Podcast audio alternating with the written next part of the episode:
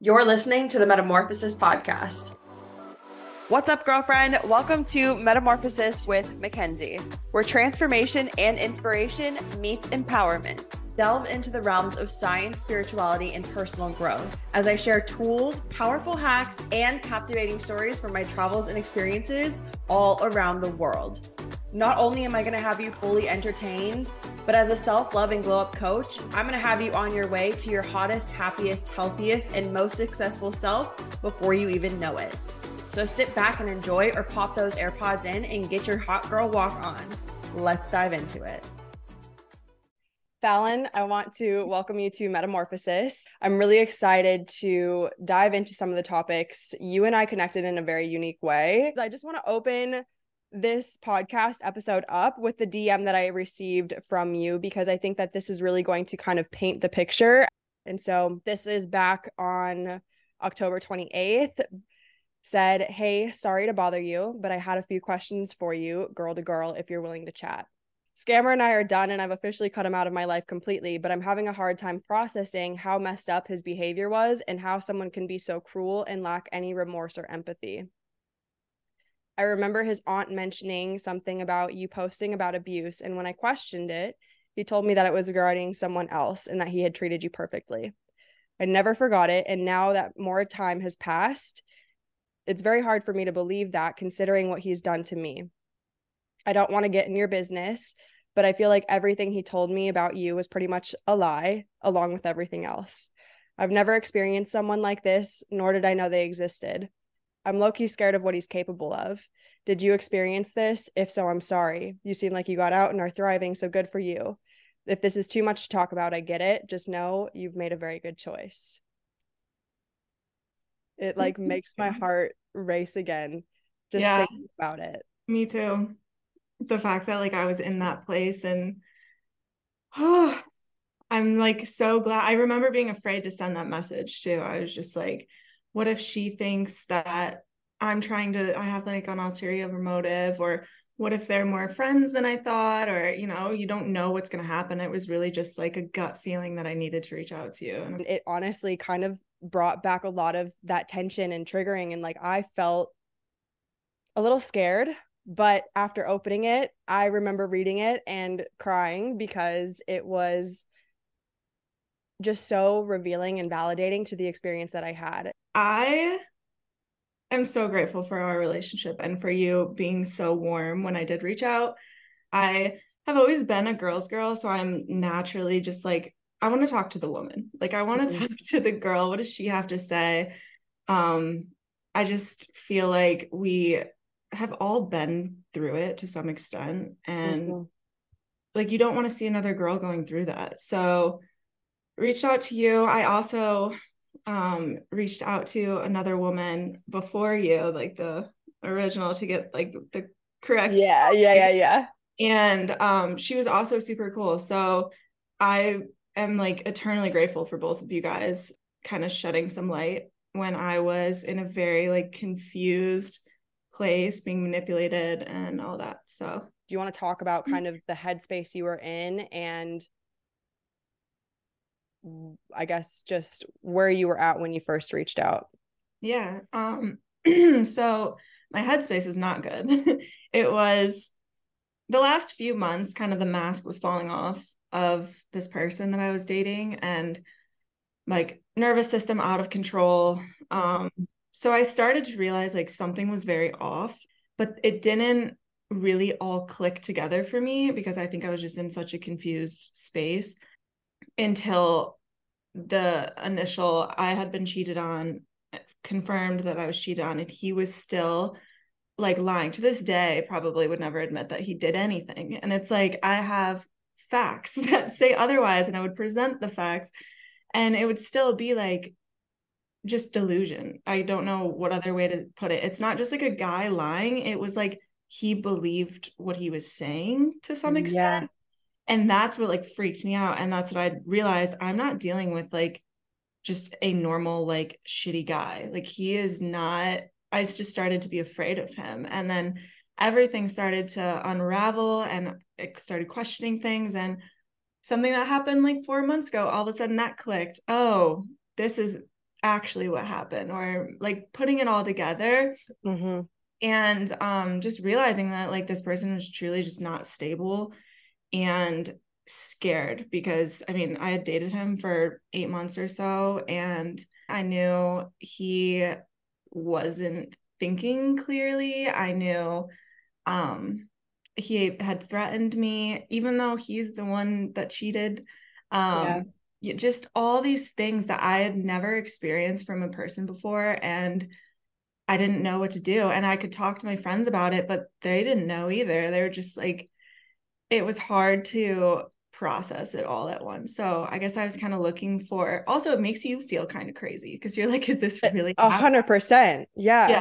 And you're being told that you're all these things and that it's your fault. And like, it's just, it's a lot. So I had remembered he talked about you throughout the relationship and, you know, lied about how you were so horrible and how he was so giving, and you talking to you really had, it was like a pivotal moment where everything kind of clicked for me, and I felt a lot less crazy because we had different experiences but with the same person, so we could relate to each other. And it was just like very comforting, just having the same opinions was just like, wow, like I'm not the only one that feels this way. And there's probably more women that have felt this way.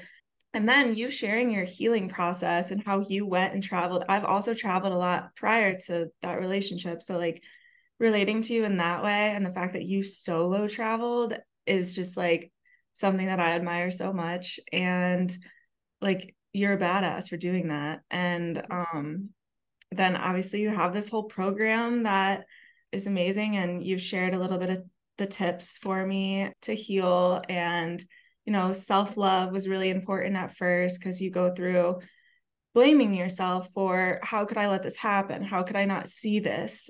So it was just like for those first like few months it was a healing process, and you kind of helped me navigate that a little bit, so I'm very grateful. Yeah, I love that. And I think that you brought up a couple of really good points that I want to touch on. When you're involved with somebody who has no problem lying and lies so well that they believe their own lies, it is really hard to stay level-headed in what you think is the truth.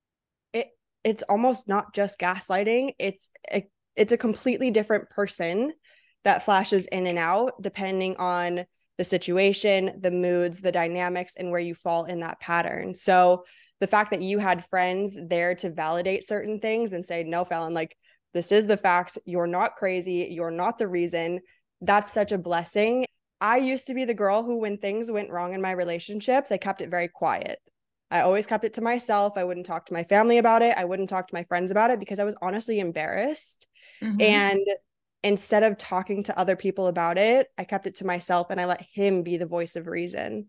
And that's where I continued to fall into that same cycle and into that same pattern where it was like, oh yeah, okay, maybe this is somewhat normal. Maybe I am crazy. Maybe I am making a big deal out of this when it's not supposed to be. And I'm the one who's wrong for that. Which is so crazy that someone can convince us of that. Like, I consider myself not that naive of a person. Like, I've been around, I've experienced a lot of things, and like life hasn't been easy. I feel like I have a good head on my shoulders, and to look back and know that I was at least like almost like there was always part of me that was just like, no, this isn't right. But I was questioning a lot. I was questioning everything all the time. So just like to anyone that is going through that, don't be too hard on yourself. Like, it's a manipulation tactic that they use and that they have perfected and that they get better and better at every time. Yeah, I'm so, so grateful for my friends. I have no idea what I would do without them. And that's another thing is he didn't like my friends, and my friends are amazing. So it's just like, it's not even that he like openly didn't like them, but he would kind of like hate on them, or I would go hang out with them and be watching a movie and being freaked out that like I was cheating and like having to take a picture with my, like, oh, she's like, I'm like, what do you mean? No, she's not. She literally doesn't even like talk to boys. Like, it was just when they try to seclude you from your friends, get out is red flag number one. If this person's trying to isolate you, mm-hmm. in many different ways, because that's actually one thing that I wanted to talk about too.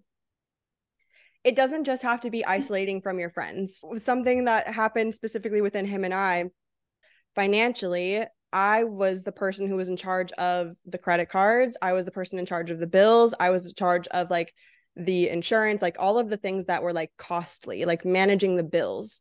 Okay. Mm-hmm. Those all had my name on it, and nothing with the business on paper had my name on it. So again, looking back, I'm like, wow, major red flag, right? Like if you're building a business with somebody, unless you're married, where you get to go through an actual legal process, you still need your name on everything. You still need to have some sort of documentation between the two of you saying, this is who's building this. This is who's allocating this. This is where this money is going. This is where this money is going. This money was sent for this reason with these expectations. I had none of that. I had absolutely none of that. And coming out of that relationship, I tried working with cops and lawyers to try and get some of my money back and investments back. And because things had quite literally been transferred from my accounts to his accounts, there was no red flags on paper in the court of law saying that there was anything wrong, because it looked like I consented to all of it, which technically I did. Yeah. And it's something that, again, in hindsight, red flags all over it. But when you're in the middle of it, it sounds like, oh yeah, okay, hey babe, you want to manage the bills and stuff like this, like the money's always going to be here, here's my cards, like him and I shared cards. It was never a big deal. There was never really a big red flag up until I left, and I was like, fuck, you would have told me that. Like somehow I wish I would have came across that. We could have like other woman him or something. Well, and that was one of those things where I almost reached out to you. I was so frustrated because this man at some point went into my portfolio and like transferred himself stuff that I never actually consented to. Mm-hmm. And that's where I was really upset, because I'd been trying for weeks and months to get this money back from him. And I remember one night crying over my phone. I'm like, please just send me back my money. Please like give me back what you know is mine. And I have text messages of this. And I remember him saying, I'll give it back to you when you're done being a psycho. And I was like, what the first of all, the projection is so real with him. I'm like, I'm the least psycho human being in the world. And the one time that I had considered messaging you was when I then turned around and I said to him, I said, okay, if you don't want to send me this money, I'm going to ask your new girlfriend for this money back so that she's aware you have it. He just like laughed me off kind of thing. And I was like, I don't want to involve her in this. This isn't her fault. This isn't her fight. The last thing I want to do is actually look like the crazy psycho ex-girlfriend coming back trying to get money. That's what you were saying. Gotcha. Yeah. And so I honestly just didn't end up messaging you about it, because I was like, this is just not going to get me anywhere anyways. So on the other end, he already was setting his stage for if that had happened, because he was, and this is all like coming, I've buried all this stuff, so it's all coming back as we talk about it, but he would tell me that he gracefully gave you 10 grand when you left. Yeah. Needed it, that whole thing, which whatever. And then he was saying that you were stealing some from him and you weren't giving his back. Like literally flipped it. And then I think like, I don't even know if like his mom was involved with it or something. Yeah. I got his parents involved. I told them I was going to go to the authorities if he didn't give me my money and give me my investments back. Yeah. I remember him saying something about like how you were stealing from him. And I didn't like think anything of it, because in my head, you're like this horrible ex-girlfriend that cheated. And he was like, perfect. And in my head, I'm like, fuck that girl. Like she didn't treat you right. Which is so ridiculous to look back on now and like think that was what, I mean, I was fed that. So right. Yeah, no other reason. I would have liked to think that I would have believed you if you reached out to me. But I was kind of brainwashed, I think. So you and I, we broke down so many lies, so many stories, and it was crazy to see how we could actually point out the ways in which the stories had been twisted. Because it was almost a very clear pattern of what was going on. It was like the exact things that he did, he would switch and say the other person did that to him. Yeah, it's good strategy. I'll give it to him. Like, it worked. Until now. Right. It works until the girls communicate. I had my doubts and I just ignored them. Like, even like with the love bombing, with so many things, I Googled like, what are the characteristics of a narcissist so many times before I believe it. Yeah. It was like, I was in denial, and that wasn't until like months in, but even from the beginning, it was just like this feeling like this person wasn't being authentic and like they were more so mirroring me or mirroring maybe even you. Like, honestly, like using whatever he can to win someone over. And it's funny to look back on, like, I saw a TikTok or something the other day of like men steal ex's personalities to use on the next girlfriend. And I was like part of that could be kind of true. Like, things that I found appealing about him, like even your guys' apartment, I'm just like, oh my gosh, like you can decorate really well. I really like his style. Not his style, took full credit for it though. But yeah, I might have got off a little off track there, but no, it just, it's comical in a way to look back and reflect on it again, because we were able to share those stories and share the experiences. And, you know, one thing in specific that I remember, I think I was living out in Thailand at the time. And I think this was more so towards like the end of your guys' relationship.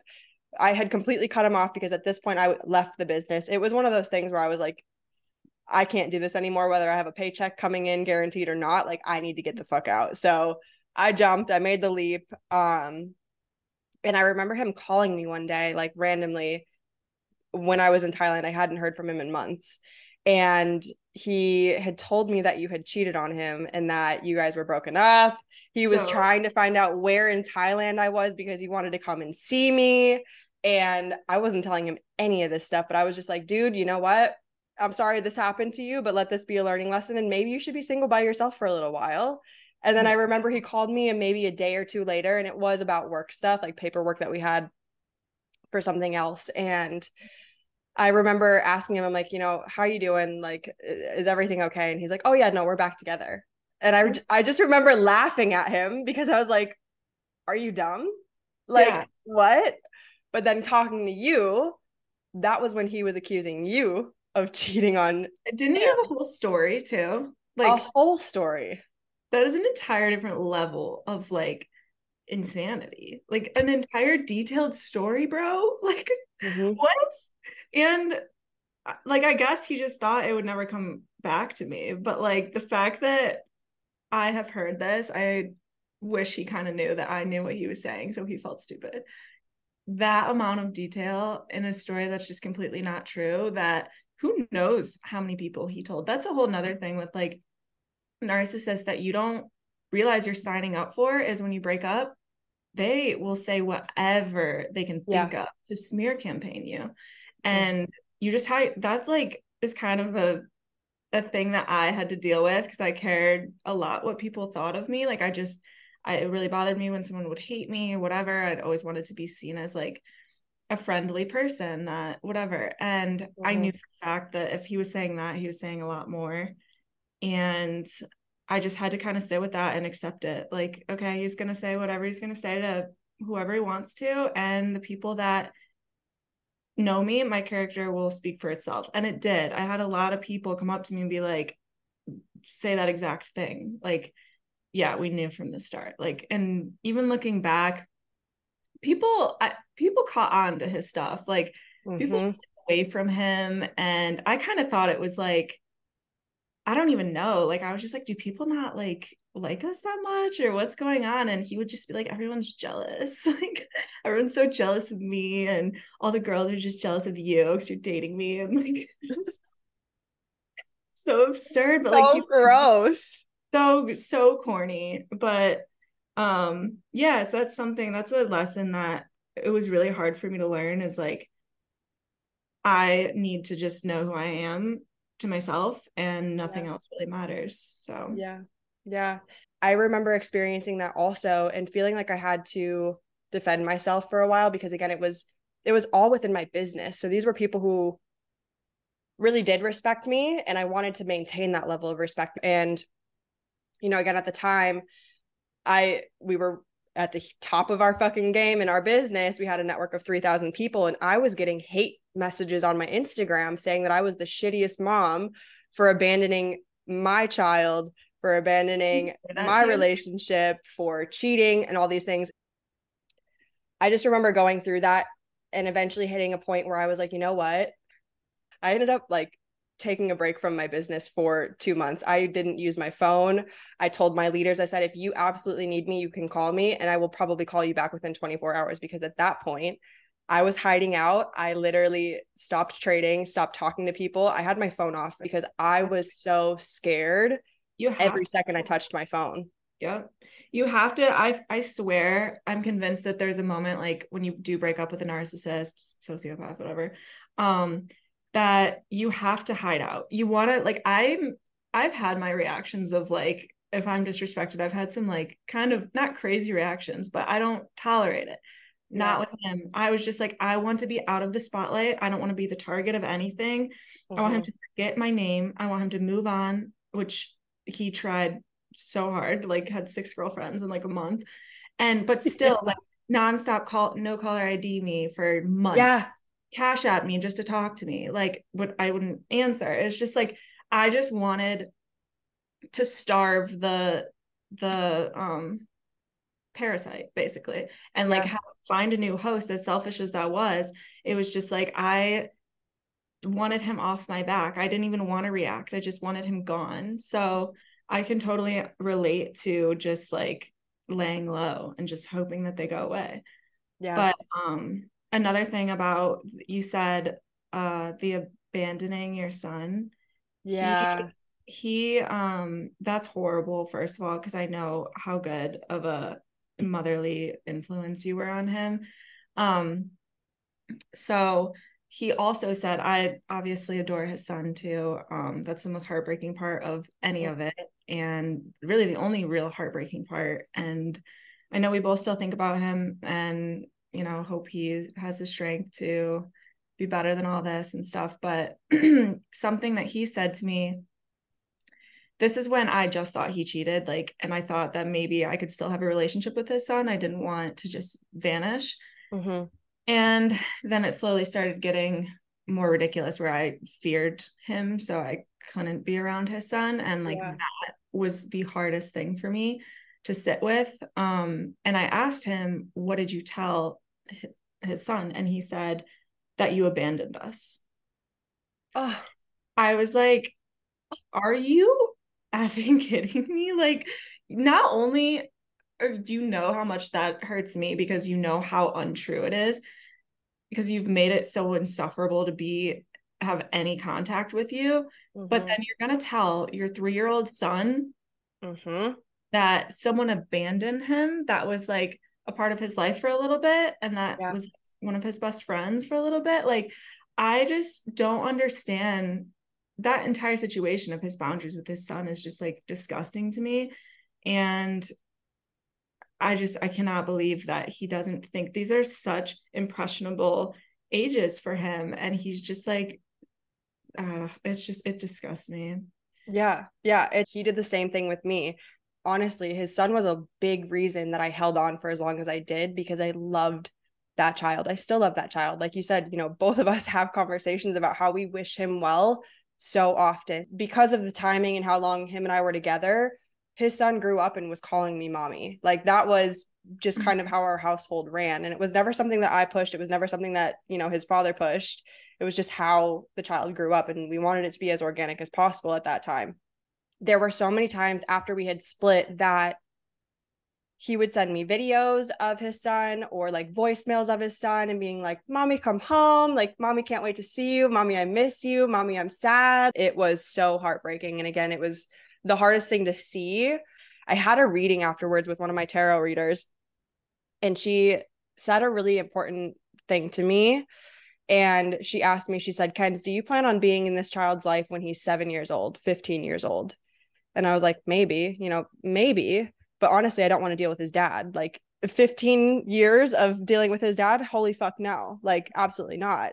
And so when she asked me that, she's like, if you're not going to be somebody who can 100% be there till he's 7, 15, 18, 20 years old, then it's best to just remove yourself and let it be forgotten. And I think that that was something I felt incredibly guilty for. And I had to save myself, because by the time I had left that relationship, I was physically sick. I was so depressed. I was so anxious. It's hard. And I think that any bonus moms, bonus dads, you're not only dedicating yourself to the individual you're dating, you are somebody who's present in that person's life. And kind of like you said, one thing that you and I both are really disgusted by with our ex's behavior is the fact that he has no problem bringing in tons of different women every other night and allowing his son to crawl up in bed with them in the morning. Yeah. Which is something that the other woman that I talked to mentioned to me. And she was also very like grossed out by that. And like, just like, what are you doing? Why is he in here? It was like not only a one night stand, but you're cheating on your girlfriend and your son's in bed with you guys and she's naked. And then your son finds his shirt or her shirt. And he makes a joke about how like, oh, my 3-year-old just found your shirt, almost got caught.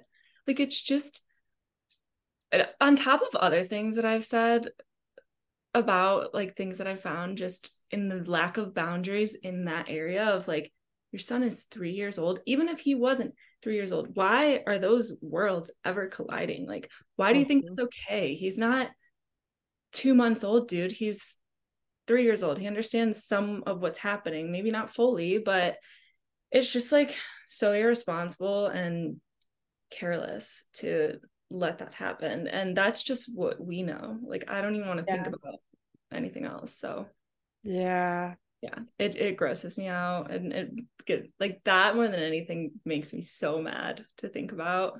Mm-hmm. Same. And I did reach out to the son's mom, as you know, just a little bit, like very brief communication, but I found some things and I knew that like there's no way I could have not showed her that. And I'm glad that you shared that with his mom, because if this specific organization, which is a large organization, catches something like that, saying that it's indecent, it's child abuse, that it's completely inappropriate, and that things are being like seized, frozen, whatever their actual verbiage was, that right there is enough proof that there is something extremely wrong, and that is shaping the child at the end of the day. Okay, so whatever ended up happening with that? She just like thanked me for it and said like, do you mind if we go to court if I use this information? And I told her I had a restraining order, and she's like, do you mind if I mention that? And I was like, do whatever you need to, just protect your son. Like, what's happening over there, and it's not just a case of his father's immature. It's like his father doesn't even think about his like mental well-being. Mm-hmm. It's ridiculous. But yeah, I don't know exactly what happened with that. I assume that she brought it up in some level, but we both know how the court system is, and you have to have very multiple solid things to go off of. So yeah, and to be honest, back when I first met him and was with him probably within the first year of us being together, we were constantly in court battling for custody. And I don't even know if you know all the stuff that went into that, but there was like CPS was involved within their relationship. I only know that from you. Yeah, there was a lot of stuff. There was a lot of stuff before I even met him. And so it's just crazy, because I saw him as such a good father, someone who was willing to do anything for his child, and to then see the documented proof that just disgusting behavior. And yeah, actually, like, I don't really want to go into that specific case. Yeah. But yeah, it's just like, it is heart-wrenching to even, because I felt the same. I was like, that was one of the biggest appeals for me too, because like he was not my type. I kind of found him like corny and like not whatever. And one of the biggest things is like, oh, he's a good dad. And like, why would someone, you would like to think that once guys are fathers that they've you know, matured. Yeah, matured of any type of emotional intelligence at all. Like, but so yeah, that was a big pull for me. And like, sometimes he is a good dad. That's like undeniable, but can't be the times he isn't can't be as bad as it is. And looking back, it was like, why was he always pawning him off on his parents to babysit and like for him to go out or for, yeah, it was just like, you only get him for 50% of the time and you don't really have a job. So like, what is the big, why do you need so much help? Why are you trying to, there's just a lot of things that looking back on, it's like, should have maybe considered that more of a red flag, but yeah. Yeah. I remember there were days where he would wake up, he'd tell me he's going to the gym, and then he wouldn't come home all day. And sometimes all night. For the first time being like, oh, no worries. Like he got caught up with the boys, played Xbox all day or whatever the fuck it was. And then the third, fourth, fifth time, sixth time it happened. I just remember being like, I feel like a single fucking mom. I'm also the one running our business and maintaining our business while you're out doing these things. And that's just what became so normal and expected in my role within that relationship. See, that's interesting that you say that, because I have a stepmom. So I, coming into it and when we started dating, I was just like, I straight up told him like, I'm best friend until we are like something more concrete. Like I just don't want to be in this child's life as more than that and then be gone. And so yeah, I felt that push more than that, like immediately, like within the first month of dating. It was just like, he wanted me to be mom. Like that's how I felt. And he wanted me to move in and he wanted me to do all the things. And it was very much like, fill this role. I got to find someone, like, I don't really care who it is, as long as they make me look good, fill this role. Like looking back, I see that that's what it was now. But for his son's sake, I just wanted to be his best friend. And like, I think that we had a really good relationship in that way. And like, I'd like to think that I made a good impact on his life. And yeah, it's just, it's all really sad. At the end, he like looked at me and was like, are you Falyn? Like, didn't even know if I was like what girl I was, which is disgusting. But that's what I like shed the most tears over. That it was the hardest thing for me to like process. But I hope he's protected, and I hope it makes him a more empathetic and strong person. I believe that there are angels that walk this earth, and I believe that you and I were one of them for him, because while we maybe were not there to raise him his entire adolescent years, we were big parts of that. And we were both good influences in that aspect. And I truly believe, looking back, that I was there for that reason, because I don't think that if his dad was by himself or completely single, that things would have been as stable as they were or as healthy as they were, because we were there. Sure. Yeah, I agree. Okay, so I know that post-breakup, you've done a lot of research on relationships with narcissists and kind of studying that dynamic in order to not only understand what happened to you and what you went through and what we both went through, but to also help with future relationships and understanding your own personal dynamic.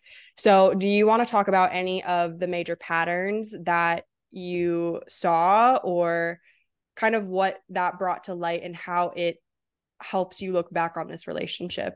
So I think that everyone should have a class on narcissism. It's just something that if you don't think that way, you don't understand it until you do. And then you can see it and you're like, oh, okay, it's very narcissistic behavior. And I'm a psychology major, so I wasn't completely like in the dark too.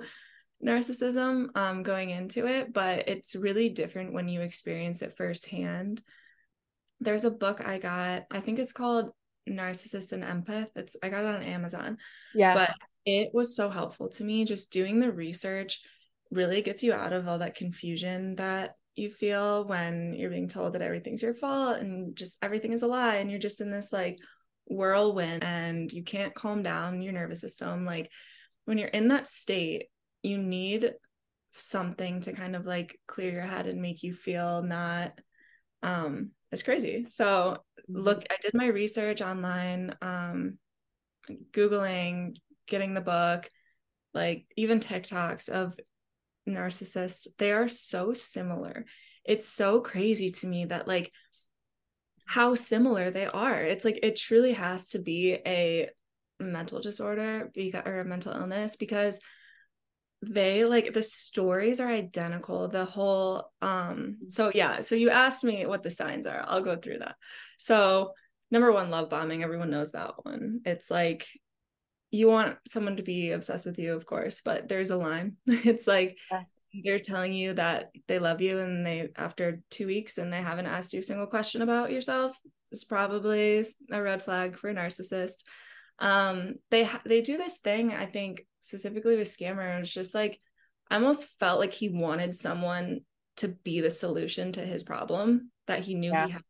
It was like he wanted it to be me in that instance. He wanted me to be like this perfect thing that was going to make him like not this awful person, I guess. Like deep down, I think that so yeah, they're searching, they're filling a void. They truly can't be alone. So if they're bouncing from person to person, they're like an empty vessel to me. Like there's not a whole lot inside, there's not a whole lot of soul. It's like they just need something to feed off of, like truly energy vampire. So if they're bouncing from person to person, that's not a good sign. Can I just pause you quick? Yeah. Like I forgot about these things up until you just said this, but the way you were talking about them being empty vessels and how they will actually start to mirror your own personality. Yep. And take on your own traits. I remember there being a time where I was hanging out with him and all of his family, and I made a comment about how him and I were so similar. It was almost like we're the same person. And his dad looked at me and he said, "Kenz, you guys are absolutely nothing alike." And I remember being like, that's weird. His dad thinks we're nothing alike. Like, that's so crazy because we're literally the same fucking person. Oh my gosh. Yeah. Yep. That's what I started to catch on to too. It was just like, do you actually feel that way? Or do you feel that way because I feel that way? Or do you want to do this because I like it? And it's just like, it like slowly came out, or I could just, again, just feels like it was totally unauthentic, but that's how they get you. They just mirror exactly what they think that you might want. And it works at first, but you can't keep that up forever, obviously. Yeah. No. And I remember when he started dating you, and you're like a really artsy girl. Like you have your own style. You know what I mean? I remember seeing his style of clothing change to the point where he was wearing like hats and rings and jewelry, like all these artsy things where I'm just like, who the fuck are you? Like I was genuinely confused. I thought it was like a Halloween costume or like a party or something like that. I feel like I can picture the outfit that you're talking about. I just remember being like, this is, I mean, good for him, you know, glow up, do your thing, like whatever. Yeah. But until I got to know you and like saw your style, I was like, oh my God, actually this just makes sense because he was just trying to fit the same aesthetic. Exactly. Yeah. Yeah. It is a weird, I feel like that one doesn't get enough attention in narcissist. It's kind of a like sneaky one to look for, but if they're marrying, and it's hard to find, you kind of got to wait it out and see if it's actually them, especially if you don't know them before. Like he caught me 2 days into moving here is when I met him, or whatever, less than a week. And like, we didn't start being anything until a lot later, but still like, I didn't have a chance to hear, because he didn't have a good name around here. So if I would have just, you know, waited out a little bit and maybe heard some things, then he wouldn't have been able to like fool me so much. But yeah, it was like very strange. And even like the level of depth, like you seem like a deep person and you actually give thought, whether it's like self-awareness, introspection, or like existential. And he just he clearly naturally doesn't, but he would try. So I'm someone that's like look at the stars, like do you think, I don't know, like something philosophical. I like quantum physics. I love to hear about that stuff and like talk about that stuff. And he would try, and it would just sound like so ridiculous. Like it was just so not him. Like he's clearly never had that thought ever before. Like, tell me more. We've been dating for months now, trying to get something out of him. Like, what's your soul look like? Like, not to be too cliche, but like, seriously, who are you? I don't know you. Mm-hmm. And that was always missing for me. It was just like, there was always like an, I don't know this person. Even after 8 months, it was just like, I don't really know you. Like I do, but I don't know. So that's definitely a weird thing to feel about someone that you've known for so long and that you've spent so much time with and wake up with. It's just like, I don't even really know who you are. Mm-hmm. Mm-hmm. When Hip and I were living out in New York, there was one weekend where we had a friend out in Philly, and we'd drive back and forth, like going to spend the weekend there sometimes. And I didn't go this particular weekend because I had my MCAT coming up.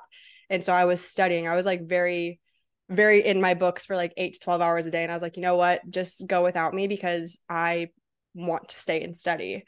And I had a tarot reading. This was like one of my first tarot readings. And I remember her telling me, one, that this guy I was with had like a massive mask on. Like, she's like, I don't know what this is, but like this mask is so thick. This person is hiding everything about them. And that was when she had told me for the first time that like he was cheating on me. I had no idea at that point. Found out a couple days later, but it was one of those things where she gave me this reading, was talking about this mask. And the very next morning I woke up and I went out onto the balcony and there was a raccoon sleeping on the balcony. And at first I was like, what the fuck? First of all, how does this raccoon get up to this height of a building? And why is he sleeping right in front of my door? Like, he's on my balcony. I almost fucking stepped on him because I didn't see him. Thank God I didn't. But I remember this was right when I was starting to get into spirituality. And I looked up the meaning of a raccoon, like spiritually, and they're a masked animal. They have like the mask on their face. And that for me was like, holy shit, I just had this reading where she's telling me about this mask. Now there's this random fucking animal somehow way up on my balcony in the middle of the city where you mm-hmm. don't see that. And it was not even maybe 24 hours, 2 days later, I find out from a girl who messaged me on Instagram and was like in my request folder, which after being with him for a while, anytime I saw a requested message in my Instagram, I already knew what it was. But she was like, hey, by the way, I just found you. Your man's out on Tinder, like he's inviting me over, like all this other stuff. But I was just like, this is the most insane, because I didn't know what a mask meant at that point. Uh-huh. All I knew is that I had the pieces and the evidence and this psychic woman telling me what was going on. And I was just like, holy fuck, that's divine intervention. And I've had my instances where I swear to God, divine intervention. There's no reason for things to have clicked as much as and came together for me to find out so much. And like that, it really feels like the coincidences were too much to get me out of there. So yeah, I don't know, something's fighting against his presence, which doesn't I think happen. You and I are just extra protected, you know what I mean? Yeah, I like to think that too. They're like, get these nice girls out of this fucking situation because this man will quite literally use, abuse, break, and fucking dump onto the next. Yeah. Okay. And that's another thing is, at first I kind of was thinking like, how did I attract such a dark energied person? And mm-hmm. I kind of was just like, what? Like, I gotta do some soul searching if this is the type of person I'm attracting. And then I kind of shifted my perspective into thinking and realizing that those people are so desperate for a light that they find one in mm-hmm.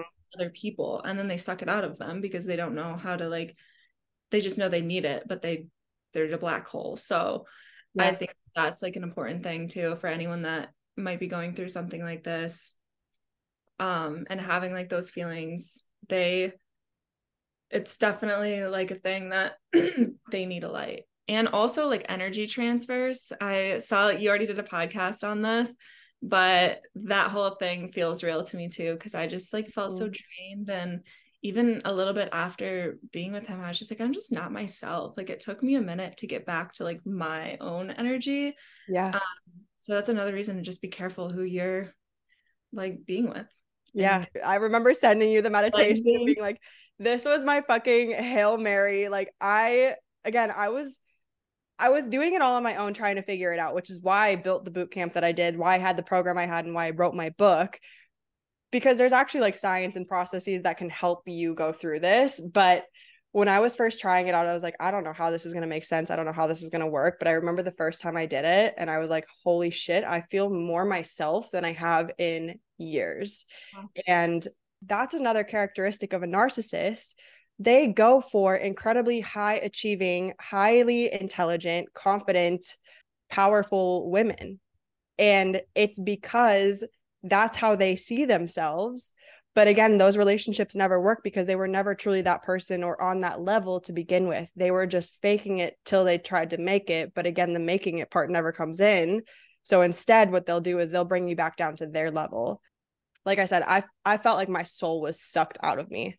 I felt like I truly, if I didn't leave that relationship, it was going to be me saying a death to my true self. And it probably sounds dramatic, but that is word for word, like how I felt. Yeah. No, I definitely felt a version of that. I mean, you were in it longer. So I'm like grateful that I got out when I did, but I was not, like, my energy was completely off. I also felt so drained. It took me a while to regulate my nervous system. Yeah. I was like flinching at everything for the first few months, somewhat because I was afraid, but also just so off. I didn't even realize that you could be that off from a situation. I don't know. I just really felt like it affected me a lot. And this whole vampire soul sucking thing is sounds really dramatic, but I swear it's real.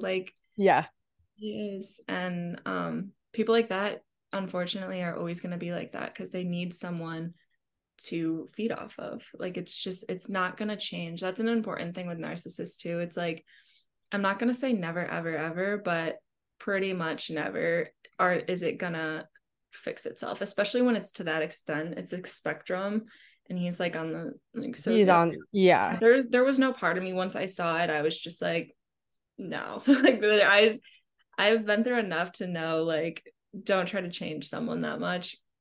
So I'm glad that I was exposed to as much as I was at once, because it was just get the hell away from me. I don't care what you have to say about any of this.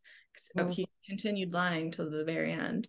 But I know enough to know that you are just not a person that I ever want to speak to or see again. Yeah.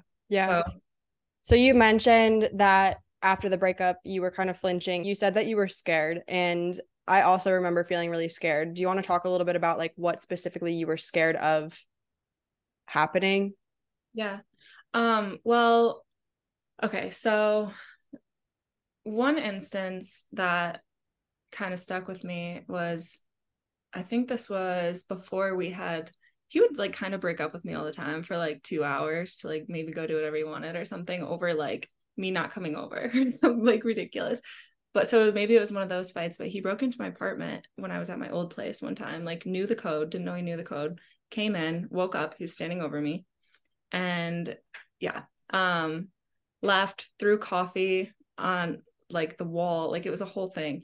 And that was the only instance in the relationship where I was all right, I might not be not only am I not mentally safe, but potentially not physically safe. But then it was really more so just when I saw that it was a completely different person than I knew, and that it could be that much of a 180 that I was what the hell are they capable of? I didn't know anything. Nothing was certain to me. I didn't trust anything at that point. So, we had we have a glass door here, and I had canvases when we first moved in, up against it. 'Cause I was just I didn't want him to know where we lived. I didn't want him to know anything about me. 'Cause I was just who is this person? Genuinely, do I think that he's physically violent? No. But do I know that? No, I have no idea who this person is. So, and then I knew, actually he had told stories about how, his ex was violent with him. And I was just blindly believed that, 'cause why would anyone lie about that?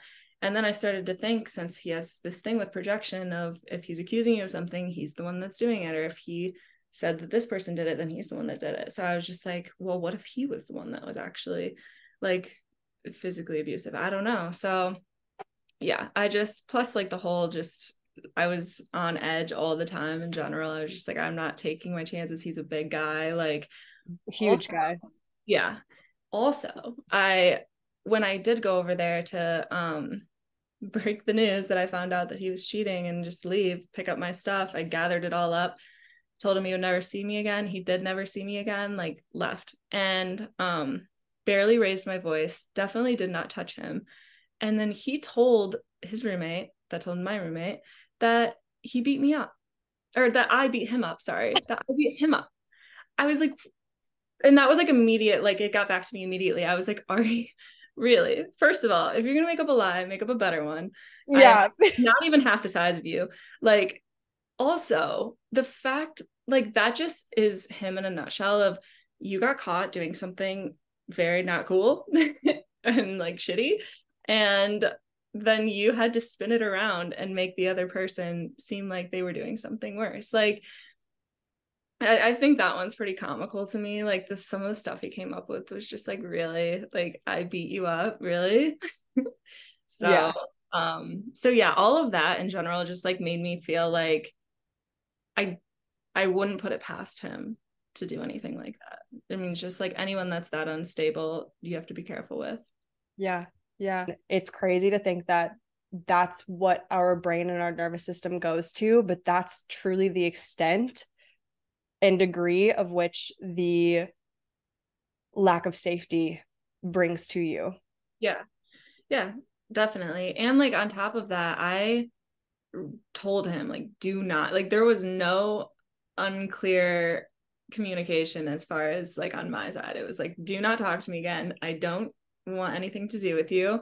I hope you get help. I wish your family the best at the time. And yeah, I was just like very over it. Like, I literally was like, don't contact me. I'm gonna like call the police, leave me alone.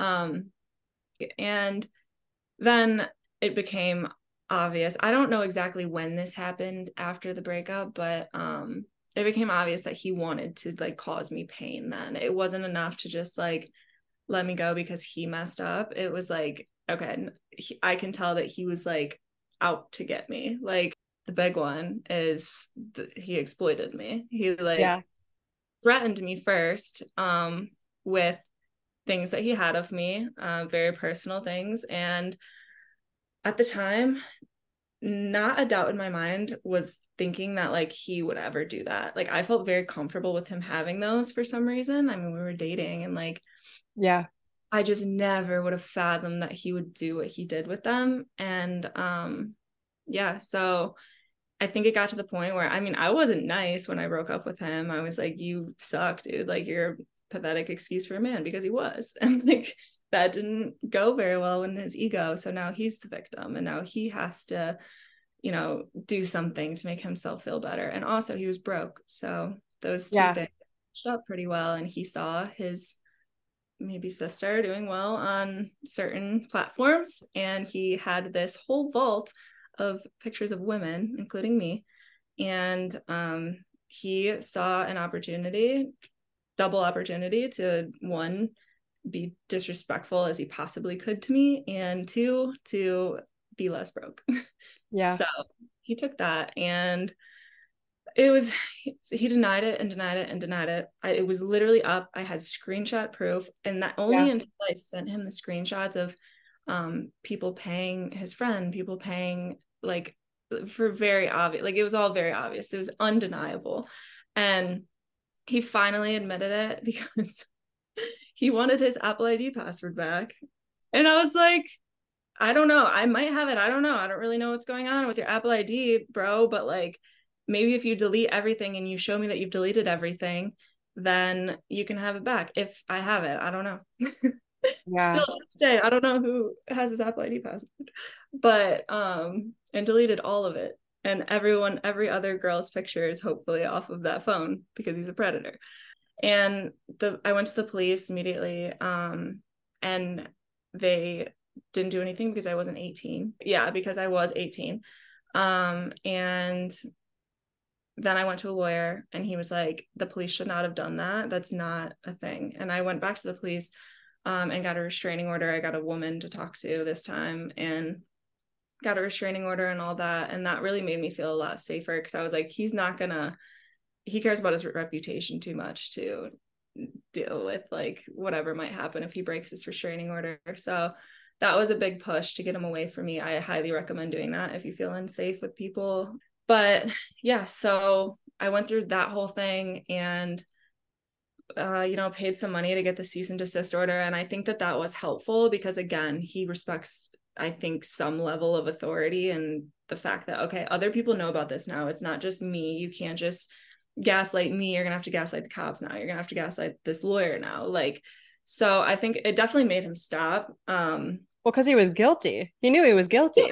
Yeah. Oh my gosh. I have a text message. I have plenty of text messages that are just like repulsive for a man to say. But when I finally got him to admit that he did it, I asked him why. And I began to know how to like pull things out of him. It was like, if you get him working enough. So it was like, what, you're not making enough money in crypto to like, you have to sell pictures of your ex-girlfriend. And that got him. And he was like, no, I'm doing just fine. Actually. I just thought I could get a steak dinner out of it. And I was like, so you sold me for a steak dinner for what reason?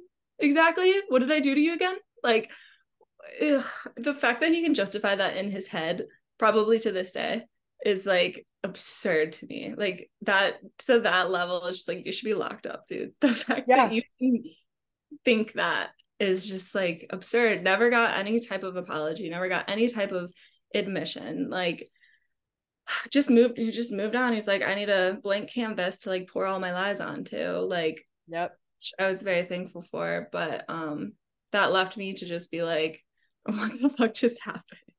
I'm with someone now and I very much trust him, like actually. And I know that he would never do anything like that. But like for a while, it was just like, he kind of like takes that part away from you a little bit. Like it just feels, you feel so violated. Yeah. So I was very disappointed in the justice system, and I could have continued the case, but to be honest, it was being stretched out and I just wanted to be done with even like speaking or thinking of the situation. Yeah. So I let it go. I wish that it would have been like more like speedy and he would have had any consequence in that specific way. Yeah. I mean, he does so many things that are not very legal that like eventually the justice system will get him, but like sometimes that can be tough. And I don't consider myself like a victim or anything, but I do kind of empathize with people that might be victims to, you know, sexual abuse and even more physical and traumatic way that aren't heard. It's like, I got a little taste of that. And I was like, that's heartbreaking that that's out there. Yeah. And there's nothing more helpless than feeling like, I'm telling you what happened and you're not listening. Like it's so not okay. And I know that happens a lot with other cases. So I just hope that, that's changing in the near future, hopefully. And, that anyone that doesn't feel heard, you are, and like, you're not alone. And yeah, sometimes the court system and the police aren't always, I don't want to say on your side, but again, it takes like a lot of, it's very factual. And even if you do have the facts and you're like, duh, look at this, anyone in their right mind would know that this is this, but you don't have that one piece of missing information or something, like how you were saying. So, yeah. But yeah, the universal handle it if the justice system doesn't. So I like don't care what he's up to, but if I ever hear secondhand that something happened and justice was served, I would not be upset. Yeah. Yeah. Oh, it will. Like there's no doubt in my mind that, first of all, that dude's life is as good as he tries to pretend it is. And like his entire life is a lie. I made a painting that was like, how's your life? And it's crossed out the F. It's like, how's your lie? Like that's the epitome of him. And we went through it. So you can't think that it's going to be different after you, you know, like the same things are still happening and that person's not changing. So I remember the day that you told me what happened and I found out, and I remember crying that day because I was so hurt for you. And the final straw, and I maybe I've told you this, maybe I haven't, but when we were living in Florida, he was on his phone doing some sort of like coin launch or whatever was going on. And so he was like deep in his phone, and female intuition, I knew something was up. Like I could just feel it. And I went over to our bedside table and I found his old iPad, and the dude's got the same password for everything. So I know what it is. Probably not anymore. So I go into this iPad, and it's not even the fucking home screen of like when you open an iPad. It was me inside of this photo vault where there were hundreds of videos and photos of not only me, but all of his past girls that he's gotten photos from, because that's his thing. Like he wants photos from girls. Like if he hits you up, he's always asking for photos. And I saw this vault, and I immediately was just so sick to my stomach that was when everything kind of like flipped off for me. It was, you know, honestly, the way I can describe it, the best way I can describe it is like in that moment, I lost all feeling. And at that point, I was out of the relationship within 24 hours, but it was one of those things where I couldn't look at him. I couldn't talk to him. It became funny for me because I was just like, you know, when you're so mad that you're just now like, it's comical. It's just one of those things that you can't feel anymore. That's what happened. And so I deleted the entire vault when I was with him, or not when I was with him, when I had the iPad.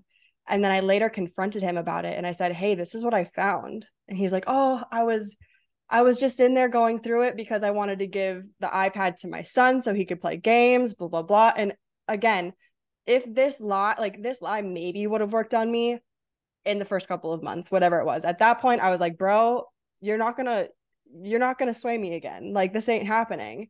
And also too, if you were getting it ready for your son, then why the fuck was it left open and then tucked back into the drawer? Like that's not you downloading games for your son. That's you jacking off to whatever the fuck you're jacking off to. Also and hundreds. That's I'm talking just like a little folder. Not that would be a cool thing to stumble upon, but like hundreds. This man has a fucking collection over years and years and years and years. And they're like, it was the final breaking point for me where I was like, this man is not a man. This is not a human. This is someone who has a serious sex addiction and a porn addiction. And again, he's telling me he's getting it ready for his son. And I was like, well, no problem. I did that for you. I deleted all of it. And I remember him in that moment getting so fucking mad that I genuinely was, I was a little fearful. There's many instances where I've just been like, you are literally a pervert. I remember deleting them. And I told him what I had found. It was the one thing where I was like, thank God. But it also broke my heart because when that happened to you, I was like, oh my God, does he have them anywhere else? Does he have photos of me? Does he have photos of his other exes? He could make fucking millions off of the collection that he had over time. I hope to God that it scared him enough that he wouldn't do that. And he just went to Hooters and found someone that would do it for like. Yeah, she didn't. She was already doing it. So like he figured that one out. But yeah. And then I hope that. I think I deleted it again, hopefully, maybe off of the iCloud. But yeah, let's just hope, because I mean, I watched him delete everything of me because he needed something from me. He never would have done that otherwise. Right. But yeah, it's just disgusting. There's so many things looking back that's just like so. Like I don't know if that's like a narcissistic trait, the whole like sex addiction / like. Not even just that, it's like a twisted, like the more like harmful to other people, the better. Or like putting me in a room with other girls that he had been with without like my knowledge on purpose. My entire business, dude, I'm telling you. Yeah. The business that we built was made up of girls that he's previously hooked up with, previously sexted with, previously had relationships with. Like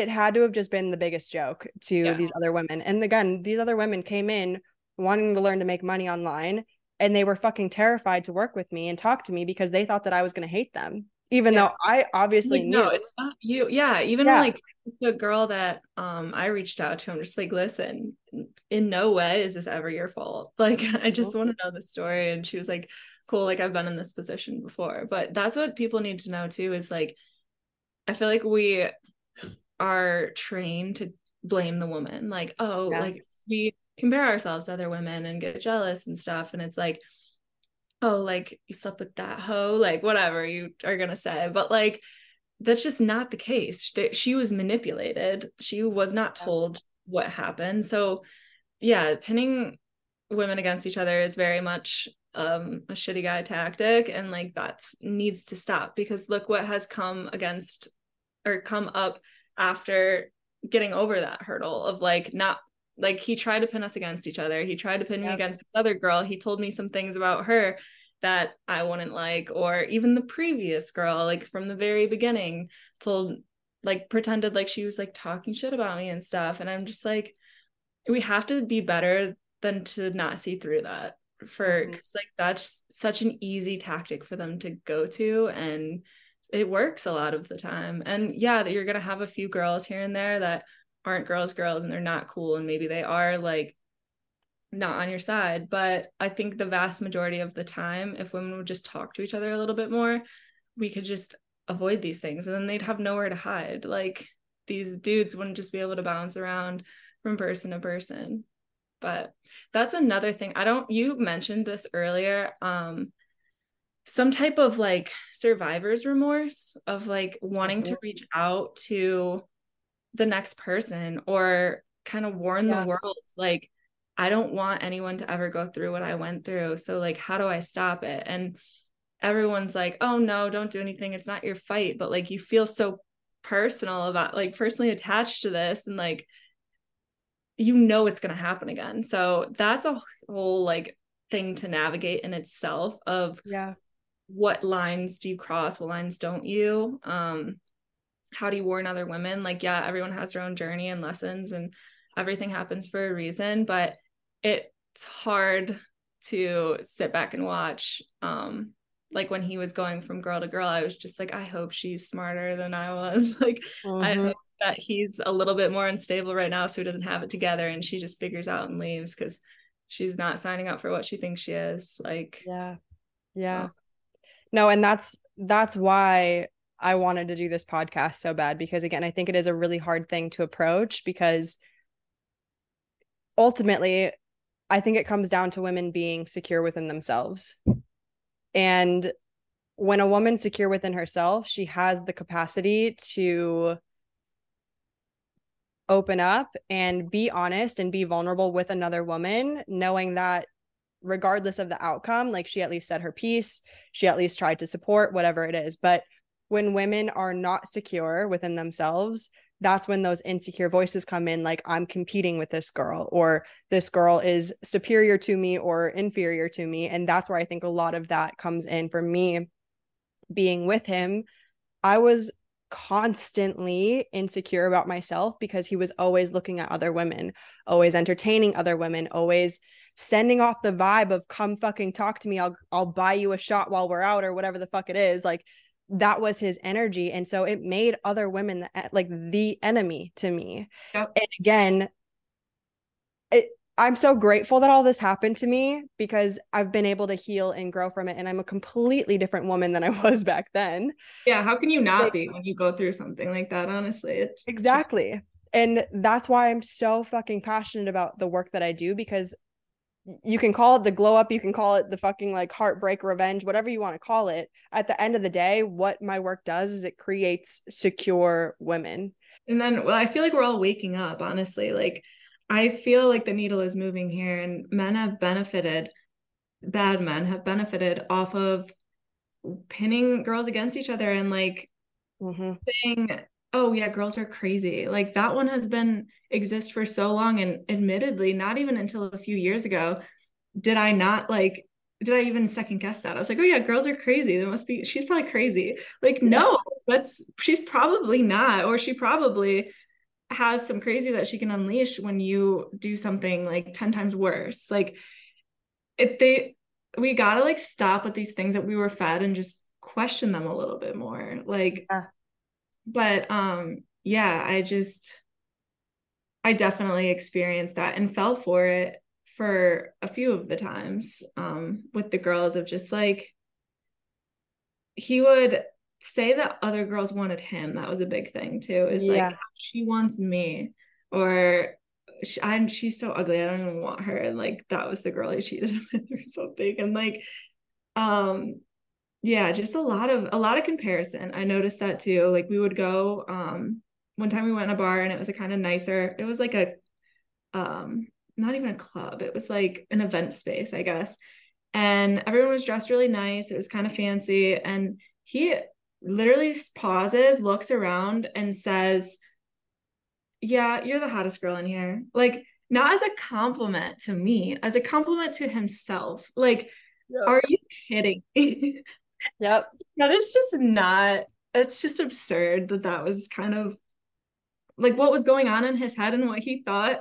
Not only did you think that, but you said it out loud. Like, so now, yeah. And like, that has just made me so much, like, appreciate so much more good men that do value women and don't hate women. And you can tell that they like are just like genuine souls. I've always valued that, but it's brought a whole new appreciation to men and just other people that are like that. And because I know how on the other spectrum it can be. So okay, so I have a couple final questions for you. What steps have you taken to move forward and create a positive, empowering future for yourself? And I want you to even more specifically like talk about your business and where you've been able to like go with that. Sure, yeah.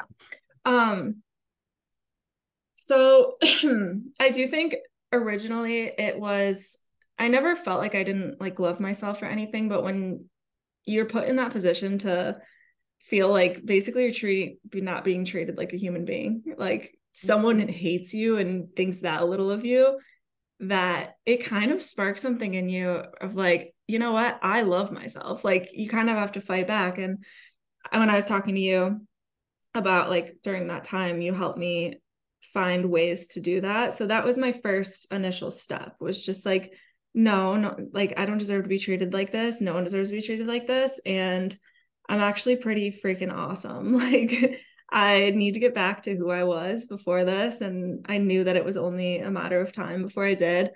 And I was very patient with myself. Again, I think that you kind of influenced that, of just like not being like mean to myself about what had happened, and giving myself like those date nights, like you talked about, or like take yourself on a date, or do like an act of self-love.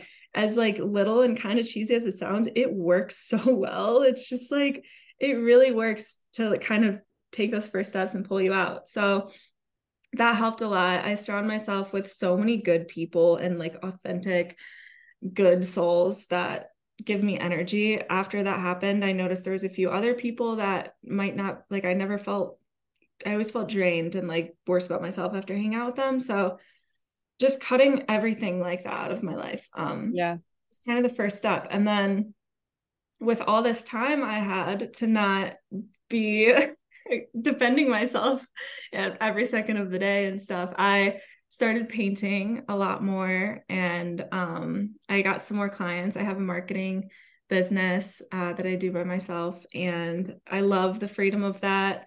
I love that it also gives me an opportunity to paint, which I've gotten a lot of, more than I expected, of opportunities as an artist in the area, which was never something that I thought I would ever pursue. I never thought it was like realistic to pursue it, but I have a mural that I'm doing next month. I've sold pieces for $3,000 now. And I'm like, even to say that is like, how, like, 10-year-old me would be freaking out that I've done that.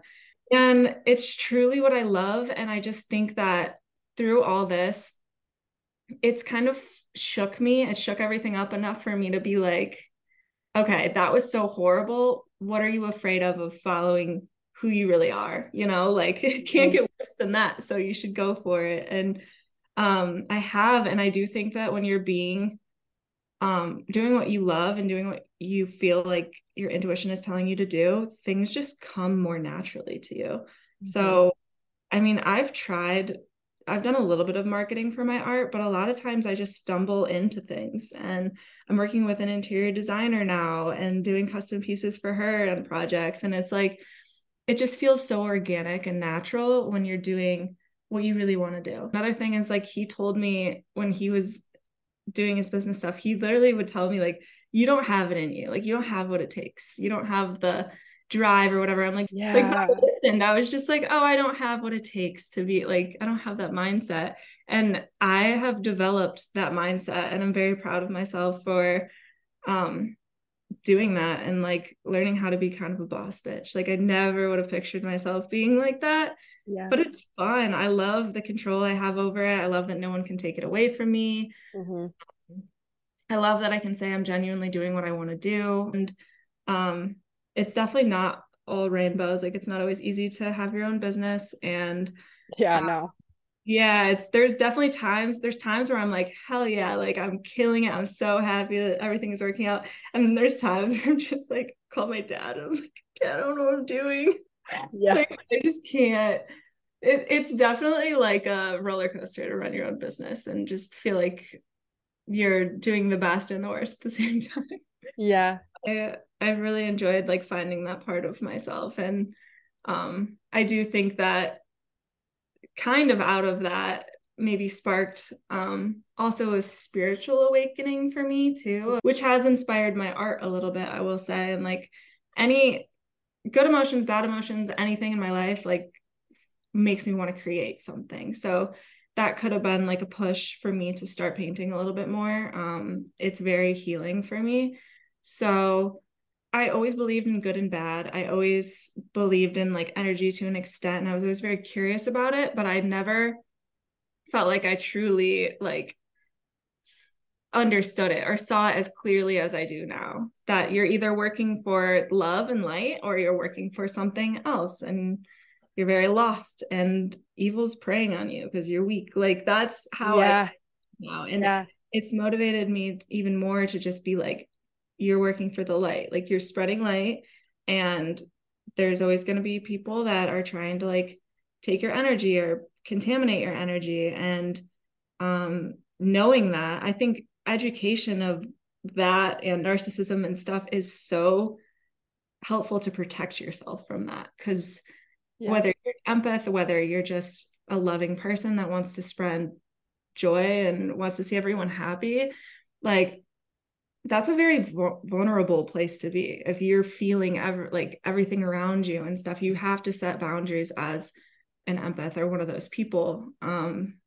So I think being a healed empath is like one of the most powerful things ever, but you definitely have to navigate how to successfully do that.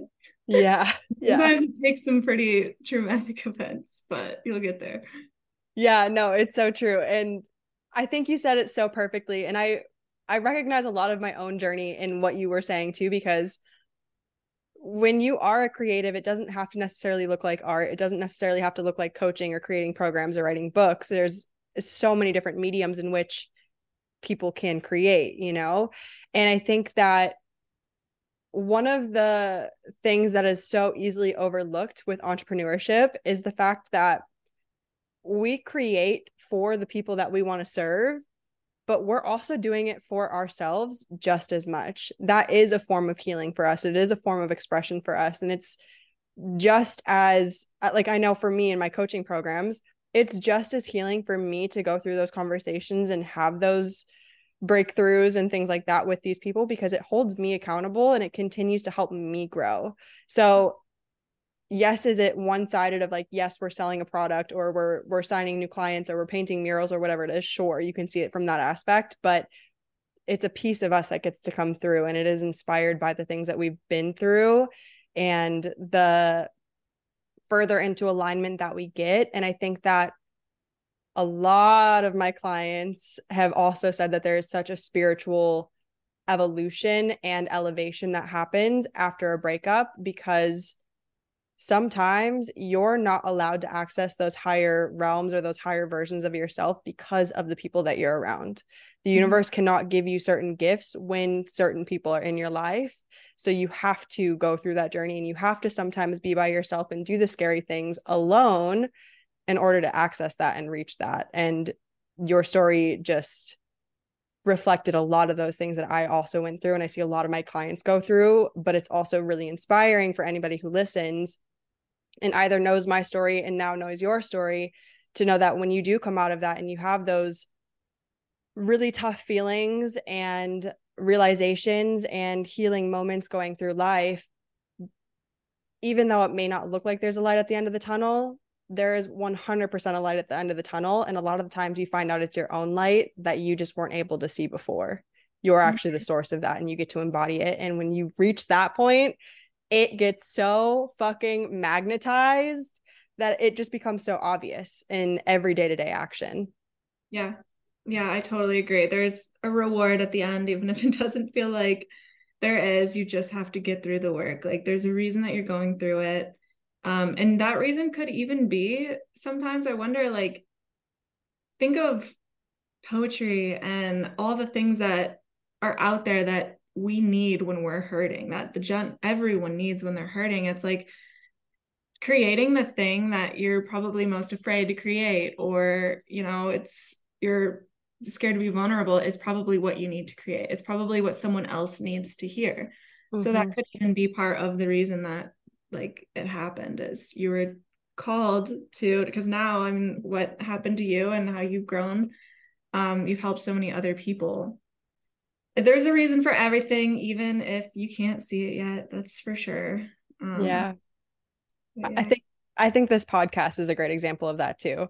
This was an episode that I had thought about so much before I even reached out and asked you about it. And when I did reach out, I was like, oh God, like, this is a vulnerable share. There are not many people who want to sit down and open up about the things that they've been through.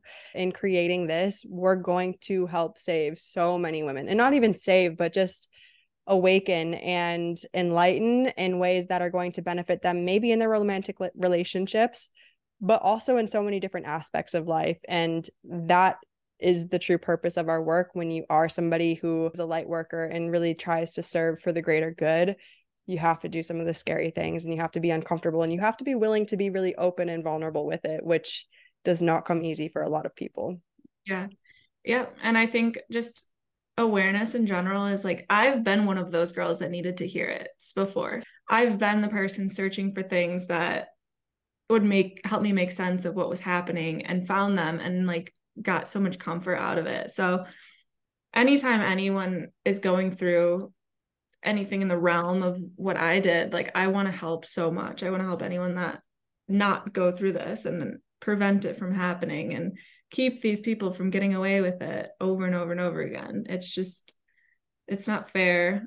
Things like this are very necessary, and hopefully pushing the needle of women, you know, talking to each other about things that can help protect each other from, like, I honestly love women, and I think that we're so powerful, and I just hate when, like, we don't, like, a woman doesn't see it yet, because I've been hurt too. Like, we are so powerful. We need to trust our instincts. We need to trust our relationships that we're so good at building with each other. Like, I mean, like, we've met each other a few times, but we can talk to each other like a therapy session. Like, yeah. That's literally so beautiful, I think. And it's powerful. It's a superpower that women have. So yeah. Okay. Final thing. Were you going to say something? I just randomly, like, ADHD of quote popped into my head that I think you might. I might botch this. In this society, a woman loving herself is an act of rebellion.